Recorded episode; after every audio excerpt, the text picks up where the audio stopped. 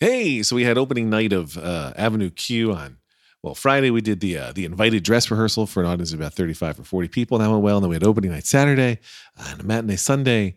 We got standing ovations at each show, so that was exciting. Uh, and things are going well. Here's some more information about it. I mean, I guess the good news is if you are excited to hear more about the theater, uh, you got more episodes from me talking about it because I got more shows next weekend and I'm going to talk about it today. Uh, and if you're sick of hearing about it, the good news is the show's over next weekend, so it's almost done. Uh, but anyway, theme song. Your daily Lex. So I, I, in some ways, I think of myself as the show's dad. It's not a very big cast. It's maybe 11 people or something like that. Uh, and I'm not the oldest, but I'm, I'm the second oldest. And, uh, you know, there's a lot of folks who are in their 20s, and then there's a couple folks in their 30s, and then there's three of us in our 40s. Uh, but the show went really well. Um, it's funny to see how different people set up their dressing room areas. Um, you know, I'm in a, a, a, very large dressing room with um, mm, four other guys, I think. And, uh, you know, I'm somebody who comes armed with snacks and um, accoutrement, right? I'm like, here's some sodas, and they give us water, so I don't have to have those. The sodas are in case I want a caffeine boost before show. Uh, and here's some snacks. They got to be snacks that you can eat while you're in a costume, right? So it's it's nothing that can be messy. Uh, here's like. Um, I, I, don't really do a ton of makeup. I don't really do any makeup other than powder. I do powder just because it helps for me uh, uh, helps me to be a little bit less sweaty or, or glare or whatever. So I've got that. And then I've got the makeup removers and whatever. So, but I got all that set up. And then there's folks who just have like video game consoles because whenever they're not on stage, they want to be playing video games. And I find that funny because that is not a distraction that I need uh, in the middle of a show. But the show uh, went really well. And they have a professional photographer who comes in and takes photos during the show. Uh, and I'm definitely having some body image issues with these photos. I think I know what I look like. And then I see these photos and I didn't think that's what I look like.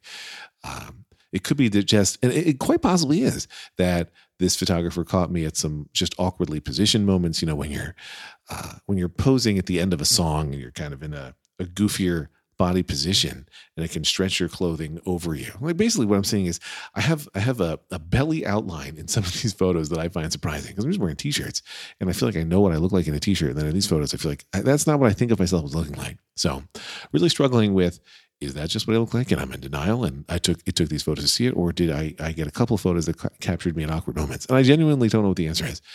Uh, but yeah, so that's been fun, uh, except not fun. But no, the show went really well.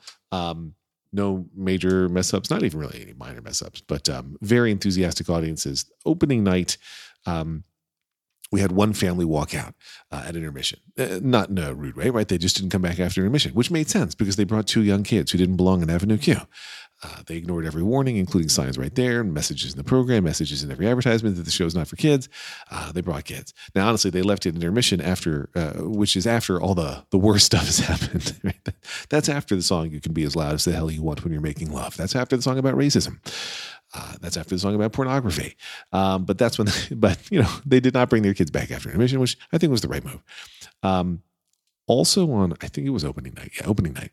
There was an elderly couple in the front row and backstage, many cast members were talking about them because it didn't seem like they were cracking any smiles. Like it seemed like they were a little bit uh, not enjoying things. But we were sure they were going to leave an intermission and they didn't. And we did get a couple after them in Act Two.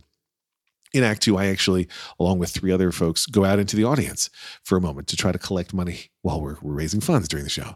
And I really enjoy that moment. I wasn't sure I would, but I get to go and you know, encourage people to drop money in the baseball cap that I'm holding and nobody really wants to. They also don't know it's coming most of the time, and it's it's a pretty short time they're out there, so you're not collecting a lot. On opening night, I got Twizzlers, which came actually from the director of the show who's in the audience. But also there was an empty seat next to a, a row full of people, and I sat in that empty seat and made the person there very uncomfortable. And I wasn't doing anything mean or rude to her. She was just like, "Oh my god, people are looking at me. People are looking at you, looking at me. This is embarrassing," uh, and I enjoy that moment because it's fun and, and, a nice way to torture people in a harmless way. Uh, and then the second night, there was a guy who wanted to give me money, uh, and he was going pretty slowly. and so I'm miming looking at a watch because I don't actually have a watch on. Uh, and he's going really slowly. And I'm thinking to myself, boy, I really have to be back on stage very soon. And he's like, hang on, hang on, I'm getting it. And he finally does get his dollar. and I have to race up on stage and uh, really race down the entire theater and then leap onto the stage. And as I was doing the leap, I thought to myself, I am slightly too old to do this leap. But it went fine. I did leap onto the stage in a single bound uh, and got there in time for the song's finale. But it was pretty funny. All to get one freaking dollar. All the dollars we do collect, by the way, go to the theater, which is a nonprofit. So it's a good cause. Uh, you just don't get any tax benefit. Uh, anyway, that was opening night. Um, now, no rehearsals for me all week long until Thursday when we're going to just run the show an extra time before we do one show Friday, two shows Saturday, and a show again on Sunday to round it out. And then we'll have uh, what they call the post show blues. And that's just how it goes in the theater. Uh, anyway, hope your week is off to a kicker. Kicker? A kick? I was going to say kick ass, and then I censored it. I don't know. Avenue Q has bad words. It's fine. I hope your week is off to a kick ass start. I get to say the F word in Avenue Q. I get to say a lot of. Anyway, uh, go see it if you're in New Jersey. Uh, happy week. Happy Monday. Talk soon. Lex.